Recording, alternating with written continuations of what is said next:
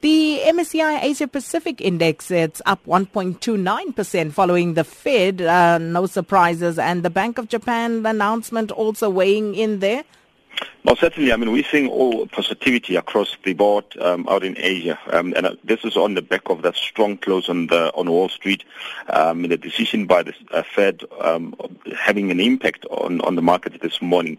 Uh, they've uh, increased the interest rates by 25 basis points. That was expected. That's you know, that was expected, but I think the um, the, the, main focus was on the message uh, going forward. In fact, the focus going forward uh, for 2017 as to how many interest rates they're going to hike. The market expected going into the meeting three interest rate hike for this year.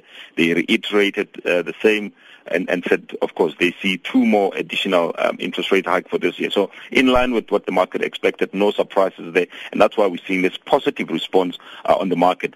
And uh, so the second central bank, it was uh, the Bank of Japan this morning, also um, as expected, leaving the uh, monetary policy unchanged. You know, quite interesting because w- what you have is the divergence between the two central banks. One, uh, Japan is uh, on a very loose monetary policy, whereas when you go to the U.S., uh, they are increasing interest rates. So it's very interesting what's happening in the world. You've got other parts of the world looking to, um, you know, hike interest rates, and and other, you know, central banks or other economies looking to still uh, be more accommodative. And it just goes to prove just how much, uh, how interesting, you know, the world and how different or how separate separated the world is uh, today. So uh, those outcome, of course, coming in as expected. We're seeing positivity. Hong Kong all up um, we've seen the Japanese market. It, it was initially uh, the Nikkei was uh, weaker initially, uh, but I see it's moved back into the positive territory, mainly because the yen is very strong. Um, the yen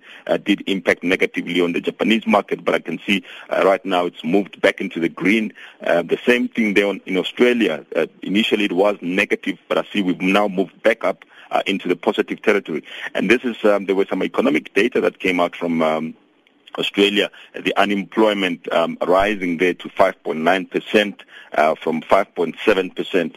So a little bit of a negative uh, economic data there out of the Australia. But I think all in all, very positive and likely to impact positively on the South African market. And then Maudi, the rand back below 13 rand against the dollar. Good news.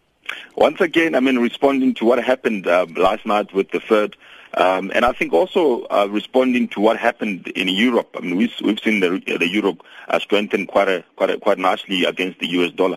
Um, and on the back of two things. One, I think the outcome of the Netherlands uh, elections there quite positive and um, very supportive of the euro.